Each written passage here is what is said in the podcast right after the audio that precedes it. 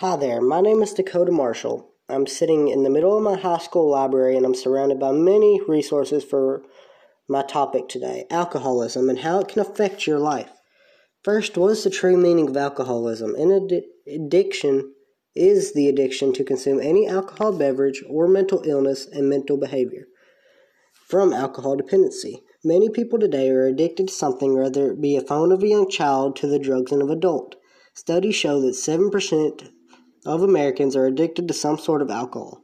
It could range from beer, tequila, wine, and many more alcoholic beverages. Alcohol has been running in families since it was ever introduced. It ruins all in relationships you could have, and if you're truly addicted, it affects many others. In Megan Nolan's novel Acts of Depression, she states that she had self destructive love that caused her to drift away from her family, which led her towards alcohol. In her acts of depression, she got addicted to alcohol. When most people get addicted, it is normal to avoid something like a life problem most of the time. When times get rough, more people drink. When more people drink, it begins to create problems. More problems introduce main problems that drinking brings anxiety, social structure, depression, and power.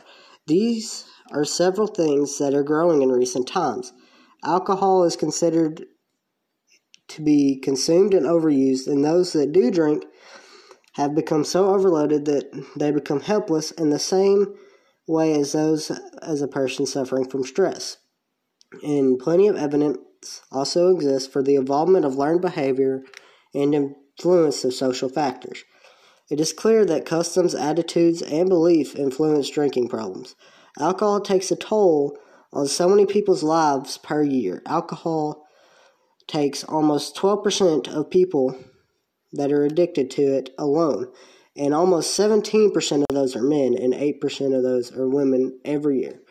And that'll be it for my podcast today. My name is Dakota Marshall, and I hope you like it.